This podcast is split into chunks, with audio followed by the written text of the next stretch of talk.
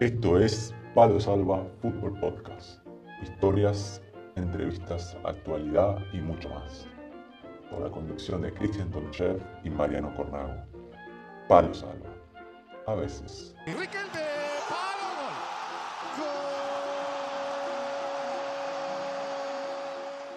Bienvenidos a todos a un nuevo capítulo de Palo Salva, a veces, el podcast donde hablamos del fútbol de ascenso, el fútbol modesto en diferentes países. Mi nombre es Mariano Cornago y junto a mí en la conducción está Cristian Alejandro, el Chaquito Tonchef. ¿Cómo estamos, Cristian? Hola, Mariano, ¿qué hace Rifle? ¿Todo bien? Buenas tardes. ¿Qué tal tu fin de semana? Muy bien, muy bien, eh, familiero. Fin de semana familiero, estuvimos de visita por, por, por, Almería, estuvimos en el Ejido visitando la familia y disfrutando un poco eh, eh, el intentar, intentar ver a la familia y nada, buscamos la excusa para, para, para llegar hasta allí, pero todo bien. O sea que este fin de semana no tuviste partidos, estuviste de descanso. Este fin de semana tuvimos descanso, eh, no jugamos con los chicos del sub-15, del cadete, ni tampoco jugamos con el, con el senior del recreativo, así que mm, aprovechamos la oportunidad para intentar ver a la familia. un oyente eh, el otro día me, me hacía una broma que se nos da bien el reporte, el pronóstico meteorológico. No sé si lo querés dar, ¿cómo está por ahí? Hay que seguir, entonces hay que ser consecuente y constante. Si se nos dio bien, le damos el, el, el, reporte del clima aquí en Peñarroya, Pueblo Nuevo, aproximadamente 22 grados, días primaveral, ya hemos recibido la primavera aquí. Ayer eh, así que se están viendo días soleados, despejados por la Sierra Morena. Así que muy bien. Por allí, Grecia, Rodes. Por la mañana tuvimos sol y por la tarde tenemos posibilidad de chaparrones y vientos, ráfaga de viento fuerte. Así que estamos acá mirando por la ventana a ver, porque se está poniendo un poco negro, pero bien. Por la mañana fuimos a nadar un poquito, ahí el agua está fría, pero entrar y salir rápido. Entonces está bárbaro. está espectacular. Ahora sí está para unos mates, que se puso un poco, un poco negro el tema, así que acá estamos con el compañero fiel. Realmente, realmente, Corny, vamos a serle sinceros a las personas. El argentino, como buen argentino, esté nublado, haya sol, estés en Rode, estés en Peñarroya, estés encima de, de, la cumbre más alta, siempre vamos a tener una excusa para buscar el momento del mate, ¿es verdad o no? Y el mate, el mate 40 grados a la sombra y mate igual, caliente. Igual, igual. obviamente en Chaco le metemos tereré. Tereré meten en Chaco. Claro. En algún momento cuando era más joven, luego desistí. aunque haga calor, mate caliente. No, en el Chaco, en el Chaco el tereré, en el Chaco obviamente ya mucho tiempo que ya no, no, estoy viendo los calores de mi Chaco querido, pero generalmente recuerdo con, bastante nostalgia los veranos de, de diciembre, enero, bajo los paraísos jugando al truco con los amigos, esperando que baje el sol para jugar al fútbol, era tereré. Nosotros, bueno, en Entre Ríos, donde yo vivo, en Nuevo Ya, este verano 37, 38 grados, con humedad. O sea que imagínate, entre las 12 y las 7 de la tarde no había nadie en la calle, todo guardado. Ni, las iguanas salían. No, nada. bueno, Chaquito, hoy tenemos otra entrevista y hoy es un lujo. La verdad que estamos muy contentos de entrevistar a esta, jugadora. ¿Y a dónde nos vamos a ir para entrevistarla, Cristian? Bien, igualmente sí. Eh, hoy tenemos la, invitación de Belén Potasa. Belén Potasa ahora mismo se encuentra en Córdoba, España. Bueno, para los que no tuvieron la suerte, la bendición de visitar esta tierra bonita de, España, de Andalucía. Córdoba es una ciudad y un municipio español en Andalucía, es la capital eh, de la provincia homónima situada a orillas del Guadalquivir y al pie de la Sierra Morena, con una población aproximadamente de 326.000 habitantes, siendo la tercera ciudad más grande y poblada de Andalucía tras Sevilla y Málaga. Por cierto, mucho calor en verano, donde si hablábamos de Chaco que ni las iguanas salían, en verano, Córdoba precisamente, mucho calor también. Y bueno, Córdoba es actualmente ciudad con más títulos Patrimonio de la Humanidad de la UNESCO, en el cual alberga cuatro, la mezquita catedral, el centro histórico que lo rodea, la fiesta de los patios y Medina Sara. Si nadie necesita, bueno, pronóstico del tiempo y guía turístico también.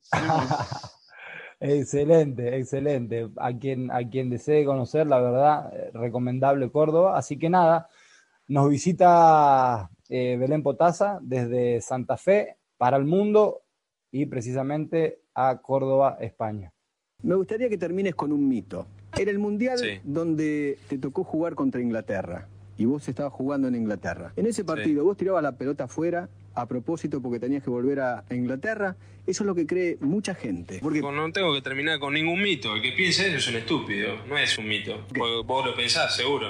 Esta es la entrevista de la semana en Palo Salva. Bueno, estamos de vuelta en Palo Salva. Eh, ya estamos listos para iniciar la entrevista. Y Cristian, ¿quién tenemos hoy para, entrevistar? Bien, Mariano. Bueno, hoy, hoy nos visita eh, una invitada de lujo, ¿sí? una, una campeona sudamericana en 2006 con Argentina. Eh, tiene seis títulos con Boca Junior, dos con Urquiza. Y nada, eh, nos visita Belén Potasa, que una, una, trayectoria en Rosario Central, en San Lorenzo, Santiago Morning, en Boca Juniors, Urquiza, Fundación Albacete y actualmente la tenemos cerca, está aquí en España, está en Córdoba. Eh, Belén Potasa, buenas tardes, un saludo, un gusto saludarte, bienvenida, bienvenida a Palo Salva. Bueno, buenas tardes para ustedes y bueno, para toda la gente que escucha el podcast, espero que, estén bien. ¿Qué tal eh, por ahí, Belén? Eh, para los que no saben, estamos grabando hoy lunes 22 y ayer domingo 21 volvieron a la competición, arrancó la segunda ronda del reto Iberdrola. ¿Cómo fue el inicio de la segunda ronda?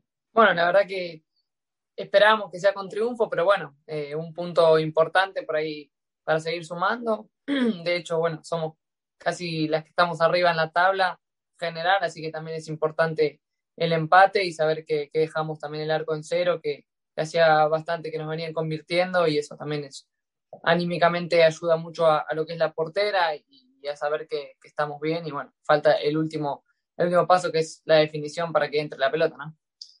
Y ahora también tienen, eh, inició con un nuevo entrenador la segunda ronda, ¿no? Cambiaron entrenador en... Sí, bueno, cosas, cosas del fútbol, viste, que, cuando no hay resultados por ahí eh, suelen cambiar y demás. Eh, bueno, tenemos muchas expectativas, esperemos que con Roberto por ahí podamos mejorar muchas cosas y, por ahí no tener los fallos que tuvimos en, la temporada pasada, pero bueno, es lo que, lo que digo, es fútbol y por ahí los resultados no son los esperados cuando, cuando uno trabaja toda la semana. Belén, lo, lo tenían de, eh, entrenar, de entrenador, lo tenían a Ariel Montenegro, ¿no? Sí, sí, otro argentino más, eh, así que, que, nos sentíamos bien a gusto. ¿También tenés eh, dos compañeras argentinas más en el plantel? Sí, tengo dos compañeras que, bueno, obviamente he jugado con ellas en Urquiza. Bien, bueno, hasta ahora no tuvimos la posibilidad de jugar Por, Belén, por algún de, reglamentación de, extranjeros o, solamente decisión eh, No, decisión propia, o sea, bueno, o sea, claramente técnica. Eh, jugamos en distintos puestos y por ahí, bueno, eh, viste que rotas mucho por ahí, acá, y bueno, no todavía no tenemos la posibilidad de estar las tres justas en cancha, pero bueno, yo creo que se nos va a dar. Suele, vos, vos sabés que suele pasar cuando, cuando hemos estado, por ejemplo, Mariano también en Malta, o su hermano, generalmente te encontrás con argentinos y no, no en el comienzo, para que eso se engrane, esperás mucho de que tu compatriota esté en campo para sentirte un poco más libre y eso te dé un poco más confianza. Ha pasado, nos ha pasado y posiblemente es lo que, lo que esperás vos, ¿no? Sí, claramente, como te dije, compartimos equipo varias veces, hemos, hemos salido campeonas y, nos conocemos ya de, memoria, automáticamente sabemos cada cual cómo juega, pero bueno, también eh, es decisión del técnico y, obviamente cuando nos toque seguramente será, será buena actuación. Tiene, tiene otro sabor cuando, no sé, cuando jugás afuera, compartir equipo y más si ya las conocés de, etapas anteriores, jugar con, un compatriota, con amigos, no sé, incluso cuando celebrás un gol o un triunfo, no sé, para, tiene otro sabor si lo haces con gente que conoces, me parece. Sí, a, mí me pasa que, entre argentinas contagiamos mucho lo que es eh, la garra. Acá somos muy fríos, ¿viste? Como que son muy, muy pacíficos, tranquilos y nosotros por ahí dentro de la cancha también demostramos eso, que queremos ir a presionar y gritar los goles eh, y demás. Pero bueno, eh, también es lindo compartir cancha con otras jugadoras y ir aprendiendo también de, de sus culturas y, y, cómo viven ellos también el fútbol. Y hablando de cultura, porque vos estuviste la temporada pasada en Albacete, en Castilla-La Mancha, y ahora estás en Córdoba, Andalucía, que para mí, yo creo, siempre digo, los andaluces son como los cordobeses en Argentina. No sé, yo los veo así, la forma en que hablan ya es más, graciosa, son como más eh, amigueros, no, sé, ¿encontraste alguna diferencia en eso? Sí, la es más, más fanática y por ahí como que sí, como decís, más amigos y, demás, eh, como que es más alegre también y más alegría. Albacete, si bien era una, una, ciudad chica, un pueblo chico, pero es como decís vos, capaz que acá la gente es más cálida y, y te sentís más a gusto. Bien, Belén, ¿cómo te tratan aquí en Córdoba especialmente? No, la verdad que, la verdad que bien. Eh, se nota que es un, un, club humilde donde es mucho a pulmón y demás. Si bien eh, Córdoba y el club es, es gente que, que por ahí está bien, en buena posición, y nos pagan bien y demás, eh, pero después, bueno, eh, en el femenino pasa eso, que somos muy, muy unidos y, por ahí es más familiar. Y bueno, este, ahora vamos, si querés, vamos a empezar, queremos saber un poquito tu trayectoria, tu historia, cómo empezaste con en el fútbol, así si nos querés contar cómo fueron tus inicios, cómo, cuando empezaste, qué edad tenías. Bueno, yo fui a, los cinco años eh, en el club Juventud Unida Rosquín Club, de donde es mi pueblo, Cañada Rosquín. Eh, obviamente en inferiores, como se llamaba allá, cebollitas, eh, de muy chica. Y después, bueno, en un tiempo, cuando ya pasan a puntables de parte de la liga, no me dejaron no me dejaron jugar más por el tema de que, bueno, los nenes son más grandes y demás. Eh, y bueno, tuve que hacer otros deportes como hice volei, tenis, pero bueno, nada, nada me convencía. Obviamente, si yo quería jugar el fútbol. También jugué en un equipo del barrio de, mi casa que eran de mujeres también, hasta que bueno, se disolvió. Y bueno, de tanto insistirle a mi mamá que quería jugar, eh, lo más cerca que tenía era Rosario. Lo tenía a 150 kilómetros. Eh, y bueno, en ese caso Newell no tenía todavía y Central sí. Así que bueno, ahí fue donde empecé, que, que fue una prueba, obviamente Central me quiso. Eh, ahí, bueno, arreglé un, contrato, como decirte, a decirle que yo iba a entrenar los viernes, eh, volvía, porque yo estaba en el colegio todavía, volvía a Cañada y iba a los fines de jugar.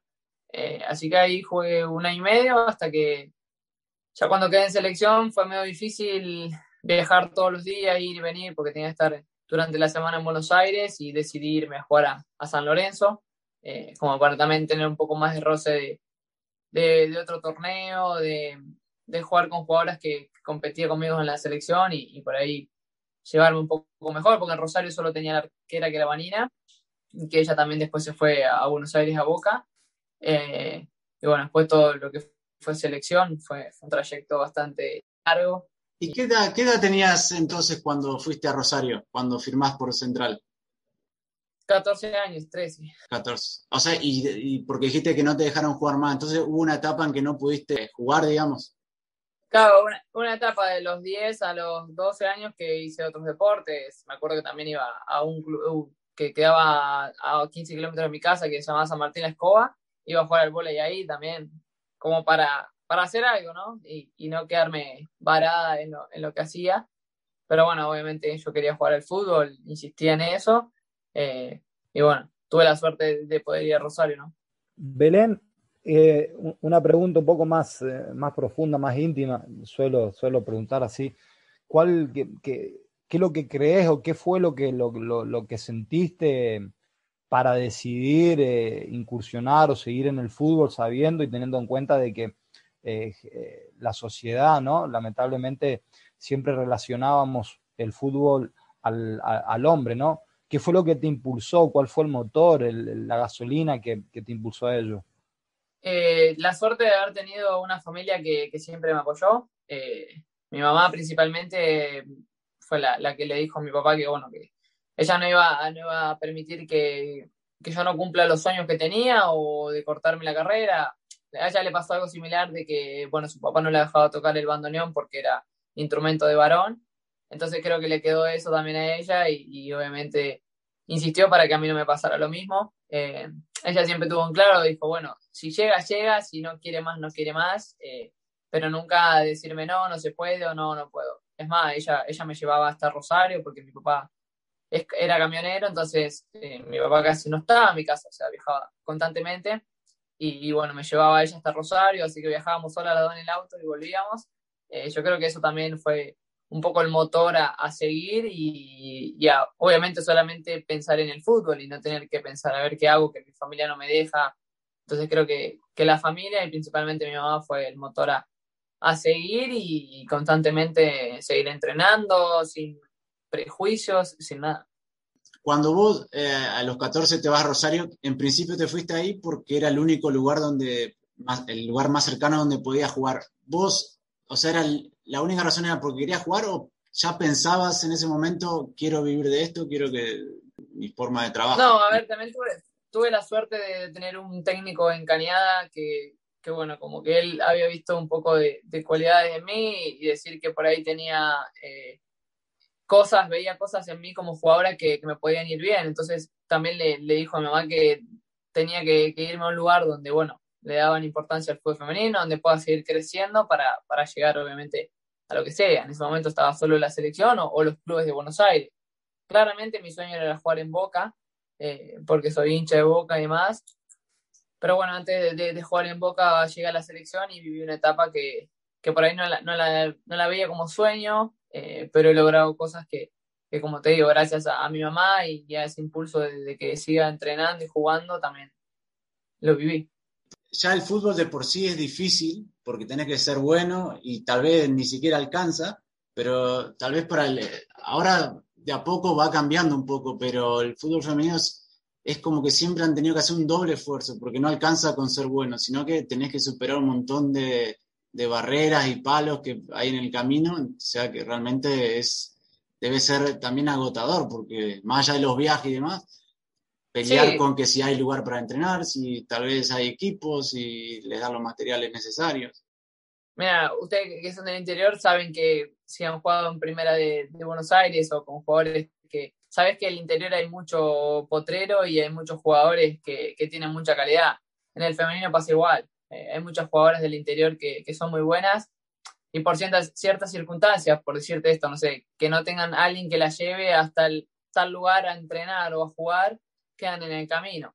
Eh, por el hecho de que no hay reservas, no hay un plantel que diga, bueno, las puedo eh, hacerle el ABC como tiene el varón, que yo lo tuve porque lo tuve con, con varones y porque tuve la suerte también de, de nacer en un pueblo que, que, no había prejuicios, pero muchas nenas de, de, Buenos Aires, si no van a una escuelita de nenas, por ahí es muy difícil que, que las dejen jugar mixo, que es lo que venimos luchando, que que por ahí a las edades de, 7 años, 8 años, donde los nenes y las nenas lo único que quieren es divertirse, pero vos le vas inculcando que mientras van creciendo las reglas y que tienen que competir y demás, eh, la nena es muy difícil a veces que lo tenga. Imagínate que una, una chica de 16, 17 años que empieza a jugar, es muy difícil también que se vaya de su casa a Buenos Aires, porque no hay pensiones, porque no hay pisos pagos y, y es muy difícil.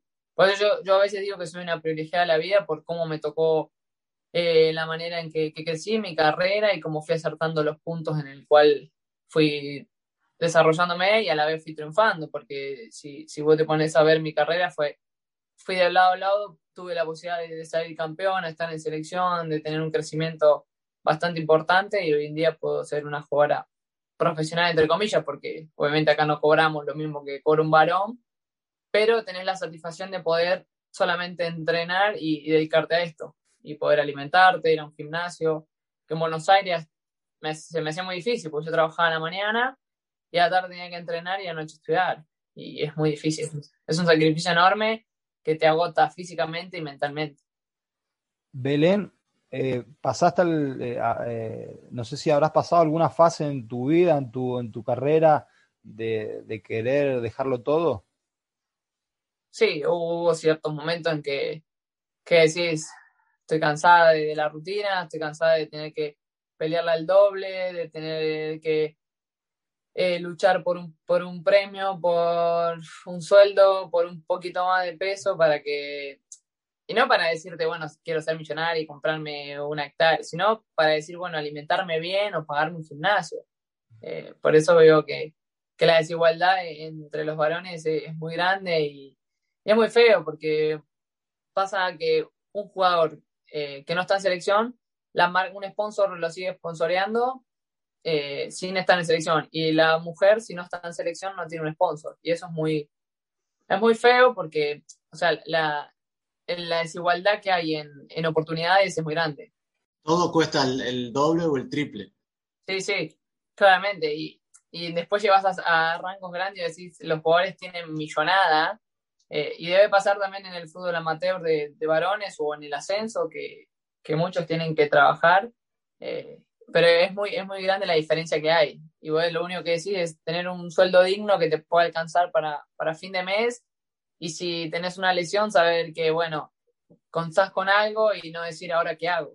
Totalmente, sí, tener la, lo, lo, indispensable, o ya sea los apoyos, las coberturas indispensables para lo, para, para lo que es la, el deporte en sí, ¿no? Obviamente los niveles siempre, como, como bien habías tocado, el tema de, del ascenso, la primera, y claro, uno, uno más allá de que siempre estuvo involucrado en el tema del fútbol eh, normal, digamos, en, en, este caso el masculino, siempre, su, siempre fue consciente uno de que eh, generalmente uno recibe de acuerdo a, lo, a la división, el club, la, la, liga en la que está o país, y bueno, a partir de ahí uno, uno va aceptando, pero en el caso del fútbol femenino, eh, aunque existan todavía desigualdades en oportunidades, lo, bueno de que eh, de, a poco, de a poco hay un, paso hacia adelante con respecto a, la aceptación en, oportunidades, ¿sí? Como bien decías, al menos de que la futbolista profesional tenga sus coberturas, tenga un salario digno, eh, como bien decía, que no precisamente sea multimillonaria, pero que te dé un sustento favorable. Esperamos lo que hacemos el fútbol o lo que, lo que amamos este deporte, hacerlo en algún momento posible. Sí, eh, obviamente viene creciendo el fútbol femenino, yo creo que va a seguir creciendo. Eh, pero bueno, estas cosas, estas pequeñas cosas, como te digo, poder tener un gimnasio, poder entrar en una cancha digna, el salario mínimo, las coberturas, eh, deberían ser ya algo normal en Argentina, ¿no? Hablando en Argentina, porque acá, acá lo tenemos, en lo que es España, Europa y todo eso. Eh, pero bueno, doy fe de que, va a seguir creciendo y que creo que, que, muchas de las que nos vayamos retirando nos vamos a ir metiendo en lo que son comisiones, en lo que son clubes y poder aportar nuestro granito de arena y, demostrarles que, se puede, que si a la, nena o a la chica le das una oportunidad de tal manera, se van a comprometer el doble para ser profesionales y los resultados van a ser distintos. Eh, y creo que Argentina tiene un potencial enorme de jugadoras, eh, pero como ustedes dicen, si no las trabajás, si no, no le aportás algo, no, no vamos a lograr mucho. Y en, en Argentina, desde, desde que vos empezaste hasta el último año que tuviste, porque ahora se ha profesionalizado la liga, ha, cambió mucho para mejor, todavía hay cosas que necesitan que se cambien de forma más rápida. Yo creo que esto del semiprofesionalismo le vino bien porque, bueno, entraron muchos contratos, pero hay muchos equipos, eh, solo Boca, River, San Lorenzo son los que pueden cubrir un plantel de 22 jugadoras que le pagan un, profesional. Otros, si te fijas, Huracán, Platense, eh, La UBA, eh, Urquiza hasta ahora tenían nueve u ocho contratos. ¿Qué haces con las demás jugadoras? O sea, es, es un poco injusto y, y no puedes después eh, exigirle a la que no tiene contrato que te entrene bien o que, o sea, son cosas de, de eso, que no, no puedes exigirle a alguien cuando no le estás dando nada. Si bien viste que el futbolista eh, juega por amor propio, por la camiseta, yo he jugado por, por nada y lo he jugado igual, pero te, te, vas dando cuenta a la larga que eso, de que no terminas rindiendo, porque si vos no puedes alimentarte bien, si no puedes descansar bien, después es muy difícil que, que rindas el 100%. Siempre hay, claro, en desventajas.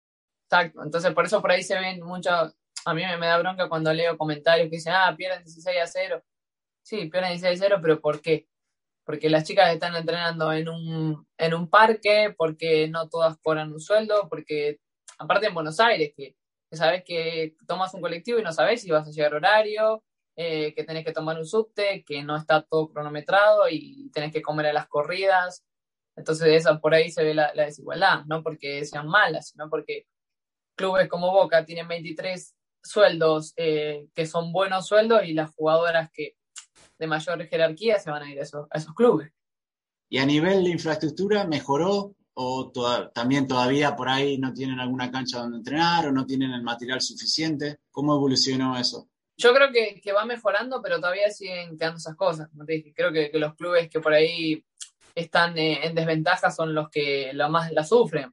digo, Boca, San Lorenzo tienen infraestructura para masculino que les sobra y pueden ubicar al femenino en una buena cancha, tienen un gimnasio, pero porque el club en sí es, grande. Eh, pero bueno, como digo, creo que, parte un poco de organización y un poco de compromiso. Eh, en, los clubes donde está, decir, bueno, el femenino y el masculino son iguales para, para todos y, que cada uno tenga su oportunidad. Eh, pero como te digo, creo que, hay gente todavía dentro de los clubes que, que para ahí son un poco, por decirte, cabeza cerrada y dicen, bueno, no, pero como el femenino no vende, no, no le damos nada. Y, no tiene que ser así. Yo entiendo, y es lo que hablaba recién Cristian, que si vos juegas en la D o en la C, sabes que los premios entran de otra manera, lo que, pero también tenés que generar un poco. Si, si igual no le das una oportunidad, nunca vas a generar que, el femenino lo vayan a ver o que, o que no sé, cobren una entrada. Te quería preguntar, porque vos después diste el, el paso a España antes de ahí, vos conocías un poco cómo era la diferencia que había en el fútbol femenino español con el argentino. ¿Qué te esperabas antes de ir? ¿Qué te encontraste? ¿Fue lo que te esperabas o fue mejor? No, no, eh, yo conocía porque tenía compañeras que jugaban acá y sabía que había una gran diferencia. Y me dijeron, cuando vengas, no te vas más. El poder vivir acá y decir, bueno, descanso a la mañana, entreno por la tarde, cobro un sueldo que en Argentina no, no lo tenía ahí te, pensás solo en el fútbol, es tu única preocupación. Podríamos, a ver, a nivel, a nivel laboral tenés cubierto lo que cualquier futbolista necesita. Tengo la suerte de poder estudiar, pero como te digo, tengo, tengo mi tiempo para poder alimentarme de la mejor manera, de poder ir al gimnasio, de tener otras cosas que en Argentina no lo tenía. Y eso se nota también en cuanto al nivel, obviamente, como vos decís, al tener todas las facilidades, eh, al tener por años una infraestructura, una, base en la que trabajan, eso se va, se, se agrandan las diferencias entre. Eh, el rendimiento, el rendimiento individual también, o sea, yo con, con 32 años hoy te puedo decir que, que estoy rindiendo mucho más que cuando tenía 28 y estaba jugando en Argentina y tenía que trabajar, por decirte así. Entonces como que cambia la, la diferencia. Totalmente, totalmente cambia. Lo, hemos, lo hemos vivido en carne propia, inclusive en el fútbol masculino.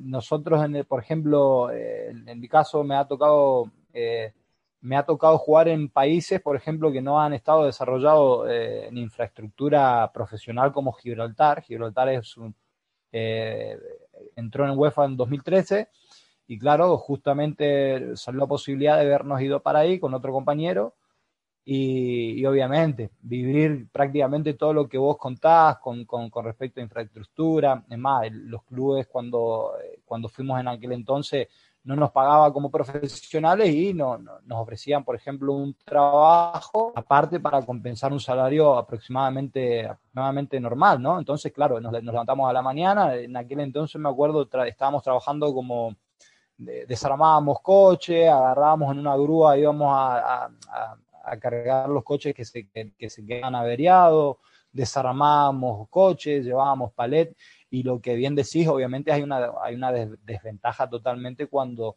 realmente te dedicas eh, como profesión al fútbol que dedicarle tiempo a, digamos, a otro trabajo. Eh, lo hemos experimentado igual, pero al fin y al cabo, como la mayoría de veces siempre hablo con los chicos, con Mariano, con la gente, al fin y al cabo ese sacrificio eh, esa parte, ese tramo de nuestro, de nuestro caminar en este, en este fútbol es, lo que no, nos deja o no, nos enriquece para lo que luego viene. Como bien decías antes, eh, cuando decías dejar el fútbol, vas a incursionar con respecto a, a, seguir desarrollando el fútbol femenino. Y sin, sin lugar a duda va a ser así, porque, porque se ve que sos una persona que, intenta ver por, por, o velar o ver el, las desventajas de, de, tus compañeras de acuerdo a lo que tú, a lo que vos vivís o viviste. Sí, y aparte de haber vivido eso de que, como decís, de tener que trabajar y demás, hoy cuando tenés la posibilidad de, no tener que trabajar y que estás tranquila y que cobras bien y que no tenés que preocuparte si llegas a fin de mes o demás,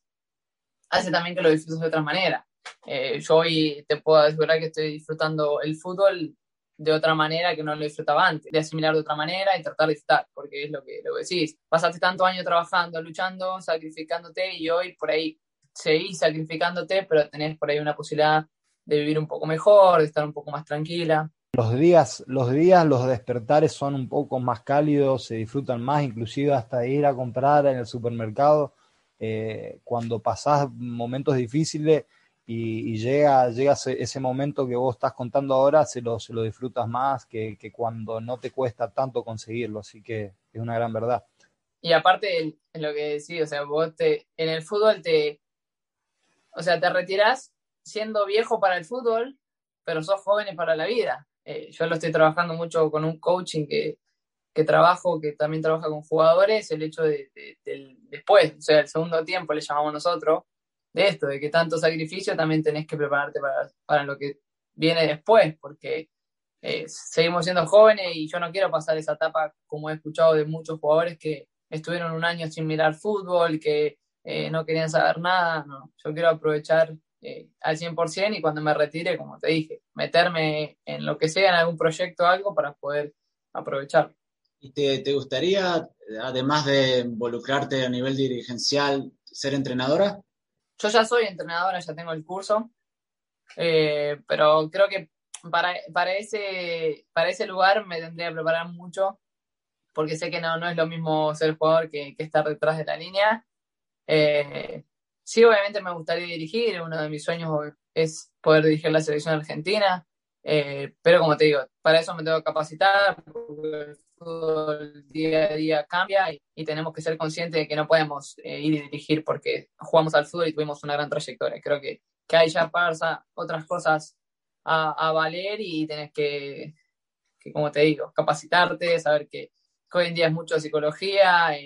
Hoy tratas con gente, bueno, mismo, yo tengo compañeras chicas que, que no eran lo mismo cuando yo tenía 15 años, que a mí la capitana me decía correr y tenía que correr.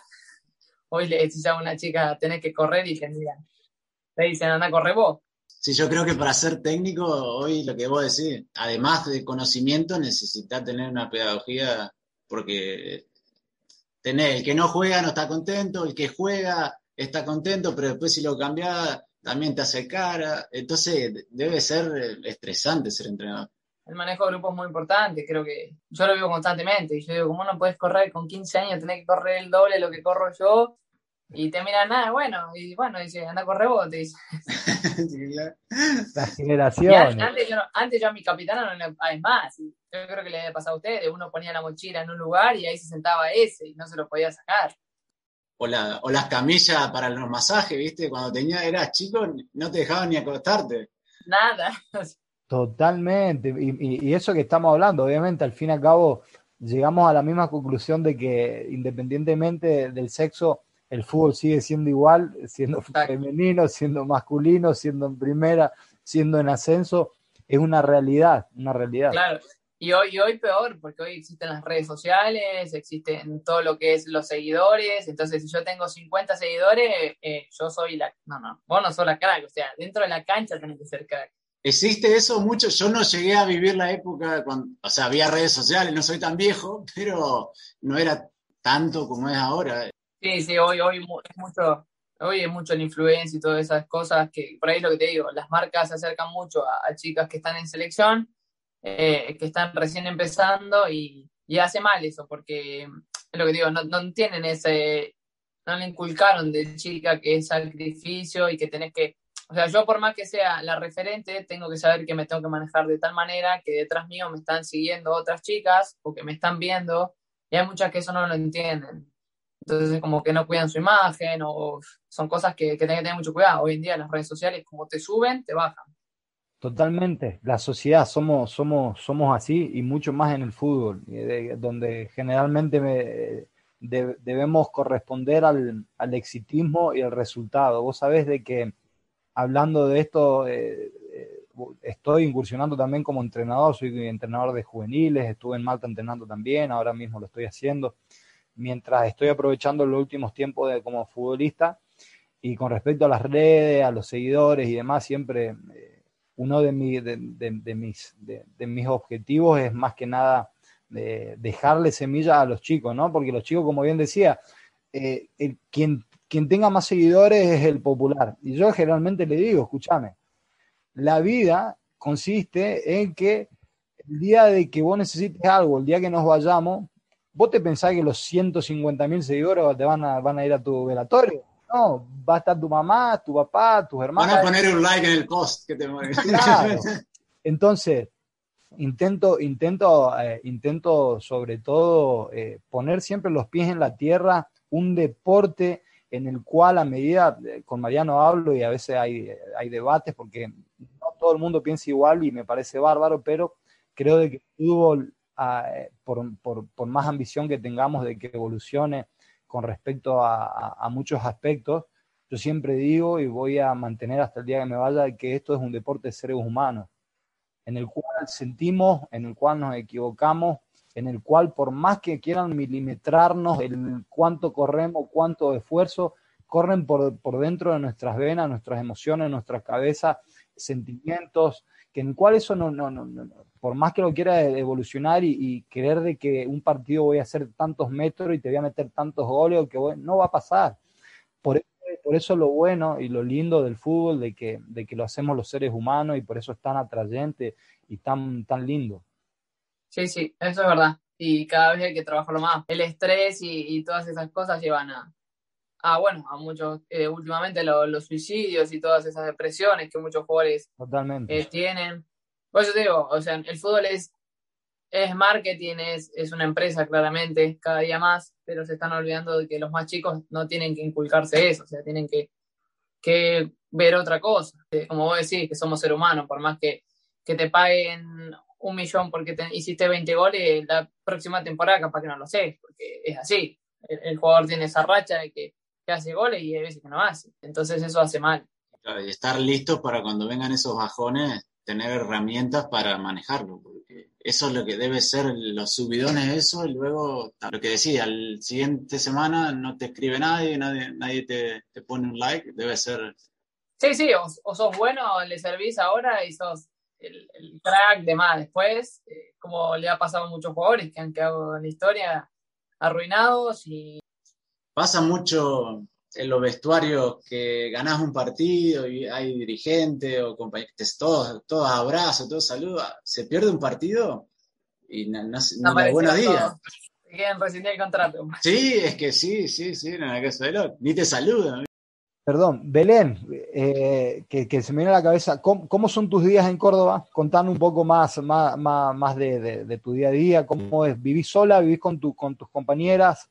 No, vivo con, o sea, vivimos en un piso grande, cada una tiene su habitación, obviamente, eh, con tres compañeras más, una alemana, una panameña y una argentina. Obviamente siempre con, convivo más con, con, la Argentina porque comemos, tomamos mate y hacemos casi lo mismo, pero muy tranquilo mi día. En la mañana ir al gimnasio, eh, volver, eh, almorzar. Eh, entrenamos siete y media de la tarde, así que tengo toda la tarde para poder tomarme una siesta. Y, y ahora, bueno, en abril empiezo otra vez a cursar, así que ya, ya empezó con la facultad de vuelta, pero, pero nada, tranquilamente, como te digo, puedo, puedo ir al gimnasio, almorzar, tener mi, mi, tiempo libre para descansar y después hasta me da tiempo para estudiar. La siesta que nos falte, una vez lo escuché a Walter Elviti decir, yo, yo, cuando me dicen que estoy haciendo, digo estoy trabajando, pero estoy durmiendo la siesta porque es parte del trabajo. Claro, claro. Exacto. Belén, ¿cómo es la convivencia contanos un poco de, con respecto a la convivencia. Nos decías recién de que, de que pasabas tiempo más con, con las chicas de, de, digamos, de nuestra cultura, de Tomás Mati y demás. Con respecto a, la, las otras chicas, ¿cómo es la convivencia? No, la verdad que, bien. Por ahí Lisa, que es la alemana, está aprendiendo español y por ahí habla medio español, medio inglés. Eh, pero no, la verdad que, bien. Tranquilas, cada una, como te digo, cada una tiene su, su rutina y su forma de, por ahí de comer o de, hacer sus cosas. Eh, pero asimismo también yo soy un poco más solitaria, por ahí me, gusta estar más sola, como te digo, dormir la siesta y estar un tiempo libre sola, que, por ahí también viene bien, porque como estás todo el día entrenando y conviviendo, por ahí es bueno también. Te, pre te preguntaba esto porque generalmente cuando eh, nosotros hemos pasado prácticamente lo mismo, hemos, eh, hemos convivido, hemos compartido eh, nuestros días a día, nuestro techo con, con personas de otros países, de, de, de otra familia, en fin, y siempre eh, en, los otros episodios del podcast nos hemos juntado con, con el, el, último, estuvimos con Leandro Pereira de Eslovaquia, eh, el primero charlamos un poco a fines acerca de las anécdotas, acerca del día a día, y obvio, cuando estás conviviendo, cada uno tiene su anécdota y cuenta cosas eh, agradables, no tan agradables, y muchas veces los oyentes les atrae escuchar eso, ¿viste? Nosotros, por ejemplo, siempre contamos las situaciones difíciles que en aquel entonces eran jodidas. Nosotros cuando estábamos en España, nosotros vinimos en el año 2007, bueno, conocí aquí al hermano de él y el club nos dejó de pagar y siempre contamos anécdota que cuando nos reunimos no, pasamos un momento agradable de risa, pero en aquel entonces era jodido no tener para, para ponerle nada a los fideos y lo único que tenías que era, eran fideos, ¿viste? Y, uno cocinaba y salía un masacote así y no teníamos sal y le echábamos limón a los fideos. Imagínate vos y contamos anécdotas de que cuando un amigo no, tenía para desayunar, nos quitaba el saquito de té al otro, lo escondía, barbaridades, barbaridades de, ese estilo. Por eso te preguntaba, ¿alguna anécdota que vos tengas que te choque de alguna, de alguna compañera o que vos creas, y esto qué loco? ¿Alguna anécdota? A ver, anécdotas debe haber muchísimas. Ahora en este momento a la cabeza me da, pero bueno, lo que nos pasa acá con Lisa es que por ahí las palabras. Ella por ahí te, dice una cosa y, y vos le decís, no, no es así, te, te reís porque te, suena gracioso. Eh, pero bueno, le vamos, le vamos enseñando, por ahí le, también le enseñamos cosas, palabras argentinas que, que las larga por el entrenamiento y, no son las que las adecuadas. Me imagino las palabras que le enseñarán, eh, las primeras que le habrán enseñado. O también, también tenemos una japonesa que, que también juega con nosotras y, y, a esa es la que más le enseñamos palabrotas para que diga. Eh, en, la concha de tu hermana, esa lo dice.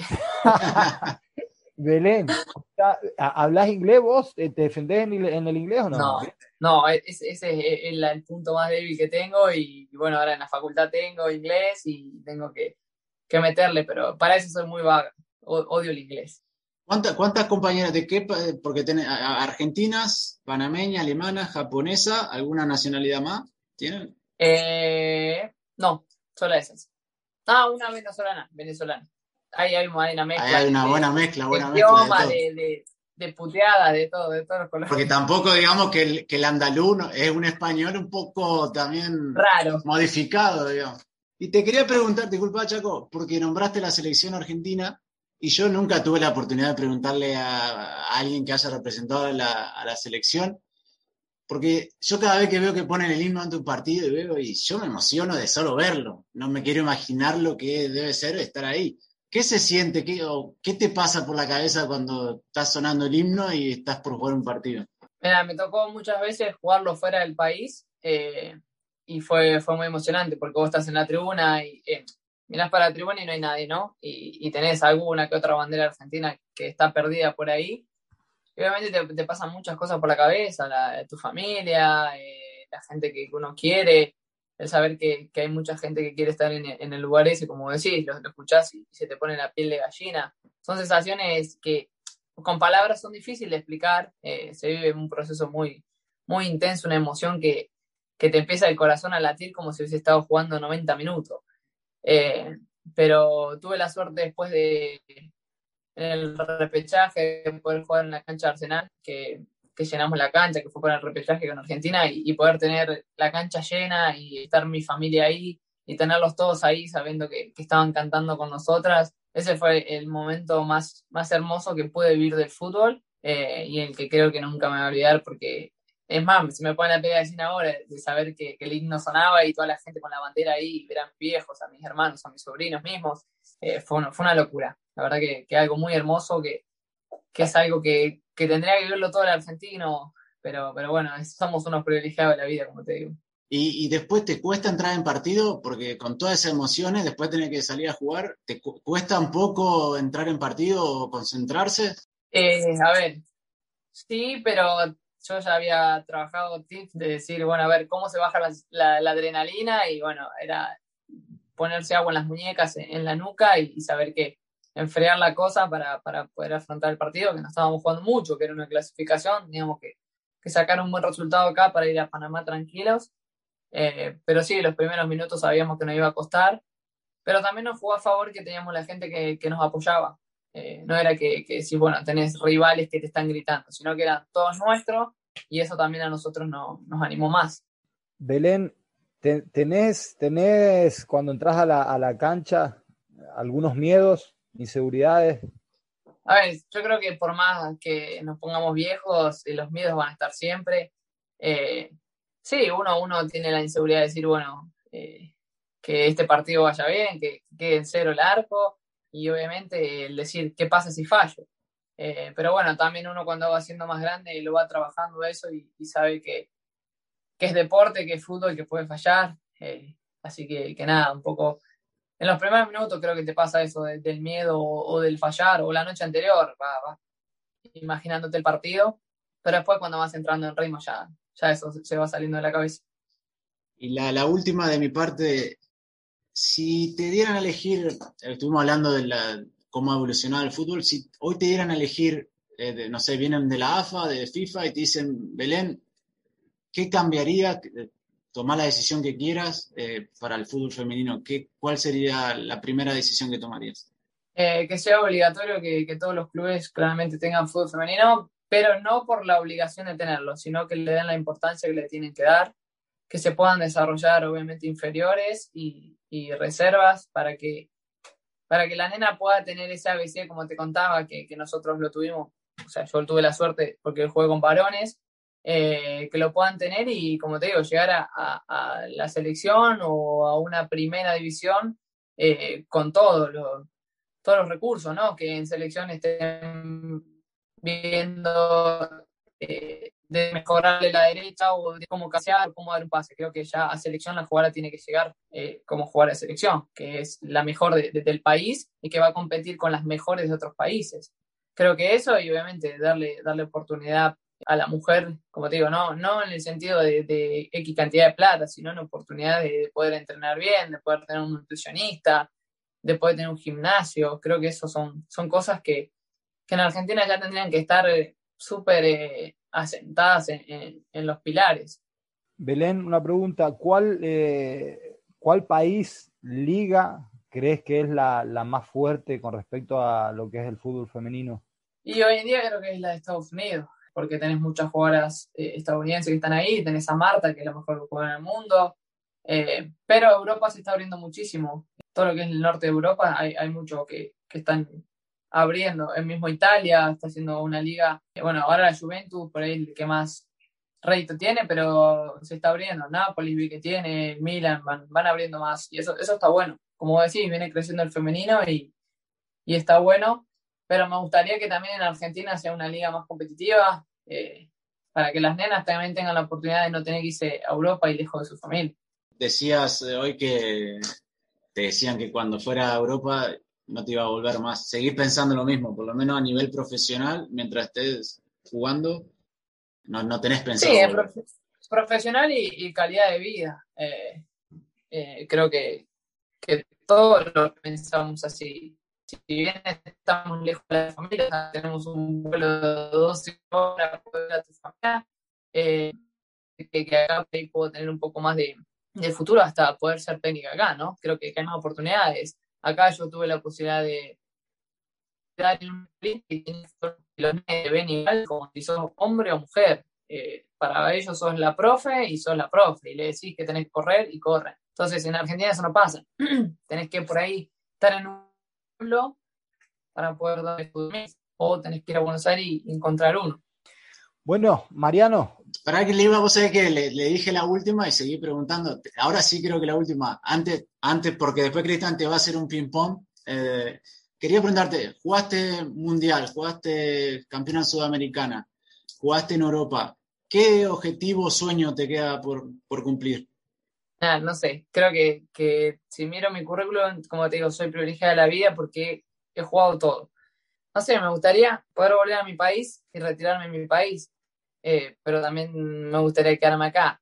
Creo que, que son muchos sueños y, emociones que, que, hay que analizarlas, pero bueno, también me, me gustaría que, con la selección poder clasificar eh, a la segunda fase, que nunca lo pudimos hacer, siempre nos quedamos eh, en primera ronda, así que creo que eso es uno de los sueños pendientes por ahí.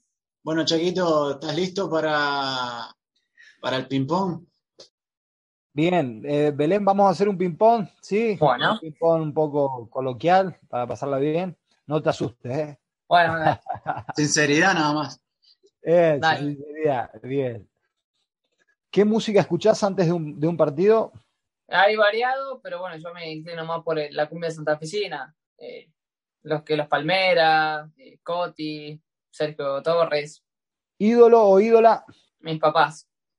Son los, los que tengo como ídolos porque sé lo que, lo que han sacrificado por mí. Yo creo que, más de una vez no han comido para que yo tenga mi cena y muchas cosas. ¿Netflix o un libro? bueno, más Netflix, pero bueno, estoy ahí intentando también dejar un poco Netflix y ponerme a leer un poco más. ¿Mate, té o café? Mate. ¿Vino o cerveza? Cerveza.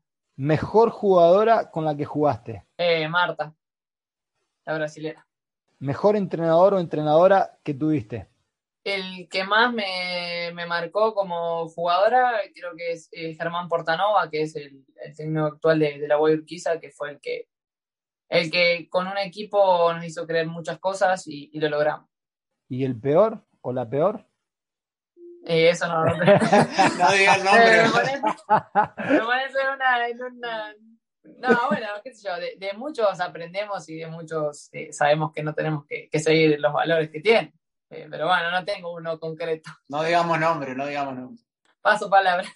Mejor amiga que te dio el fútbol.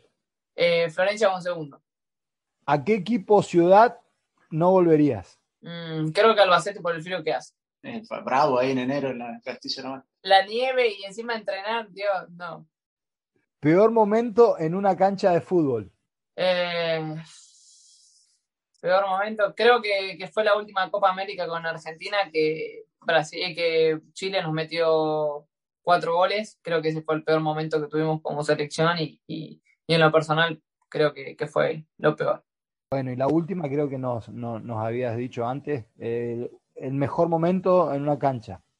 Cuando salí campeona, cuando salí campeona sudamericana, que bueno, tuve la suerte también de hacerle el gol a Brasil y, tener también la suerte de tener a mi familia en la tribuna. Excelente, eso fue todo, Belén. Bueno, Belén, este, te queremos agradecer muchísimo, eh, un placer este, escuchar tu historia, tu, trayectoria. Eh, te agradecemos también mucho por el tiempo, te robamos la hora de la siesta. Y nada, agradecerte. No, agradecerle a ustedes también por, involucrarse también con el fútbol femenino. Está bueno que, por ahí lleven a rincones que, por ahí no se escucha o, que, que, no sepan mucho del fútbol femenino a, que empiecen a, saber y, esto está bueno que, le pongan todas las ganas, los felicito, que, sigan haciendo esto. Eh, se, nota que, aman el fútbol y, y, esto está bueno también, así que nada, agradecerles a ustedes Belén, por mi parte, enhorabuena por tus agallas, por tu fuerza de, luchar por tus sueños. Suelo felicitar eso. Enhorabuena por, tu presente, enhorabuena por lo que has logrado y enhorabuena por los sueños que van a venir, por los que tenés presente. Y dicho esto, muchas gracias por tu tiempo, gracias por, haber respondido cada mensaje, gracias por, por haber compartido con nosotros y haber compartido con los oyentes. ¿Sí? Eh, a María, la, a Belén, perdón, la pueden, la pueden seguir en Instagram, tiene sus redes sociales, igual que nosotros, Palo Salva. Nos pueden seguir en Instagram, en YouTube, en Twitter, en Facebook. Así que desde aquí, desde Palo Salva, desde mi persona, Belén, te, doy las gracias nuevamente, que Dios te bendiga, que sigas adelante, decirle a todas las personas que nos escuchan a que, a que sigan luchando por sus sueños, en este caso nos acompañó Belén Potasa. Gracias, Belén. Gracias, un abrazo enorme. Un abrazo, que siga los éxitos. Estás escuchando, a los Salva. A los Salva. Pasaba Belén Potasa, nos contaba un poco su historia, su trayectoria, Estuvimos hablando casi una hora, la verdad un auténtico placer. Y bueno, Cristian, ya llegamos al final de otro Palo Salva, cuarto programa. Estamos muy contentos con las entrevistas que hemos tenido. Los tuvimos a, Leandro Pereira, hoy la tuvimos a Belén. Un auténtico placer. La verdad que sí, Mariano, sí, sin duda, eh, haberla, haberla recibido y haber podido escuchar, que tenía para dejarnos en un, en un fútbol en el cual, a mi modo de entender o personal, no, uno no tiene tanta información, cual se está expandiendo en, diferentes lugares, en Europa, eh, como bien dijo él, en Estados Unidos, que es la liga más fuerte. Así que muy enriquecedor, muy, muy bueno haberla tenido y hemos pasado un, lindo momento. Y bueno, seguiremos apoyando y aportando nuestro granito de arena, intentar darle voz a, más jugadoras también para que cuenten sus historias y compartan con nosotros en Palo Salvo. ¿Algo más, Cristian, para, para ya ir terminando? Nada, decirle a la gente gracias, como siempre, gracias por, por, acompañarnos y bueno, esperamos haberle sido de compañía también. No se olviden de, de seguirnos en las redes sociales, en YouTube, Twitter, Facebook, Instagram y eh, cualquier duda, consulta o sugerencia, estamos abiertos a recibirlos en cualquiera de las redes y, estamos para servirles. Desde ya, muchísimas gracias por escucharnos, estamos muy contentos por la, gente que nos escucha, sabemos que nos escuchan en diferentes lugares y le pedimos que lo compartan con sus amigos, con conocidos. Con eso la verdad que nos ayudan muchísimo. Eh, nos vemos la semana que viene. Muchas gracias a todos y muchas gracias a Belén por su tiempo y por compartir su historia con nosotros. Hasta la semana que viene, Chaco. Chao, Mariano. Hasta la semana que viene en el episodio 5. Hasta luego. Reza, implora el calero, el arquero de Colombia. La orden de Aquino. El loco Palo. Esto fue Palo Salva. Palo Salva.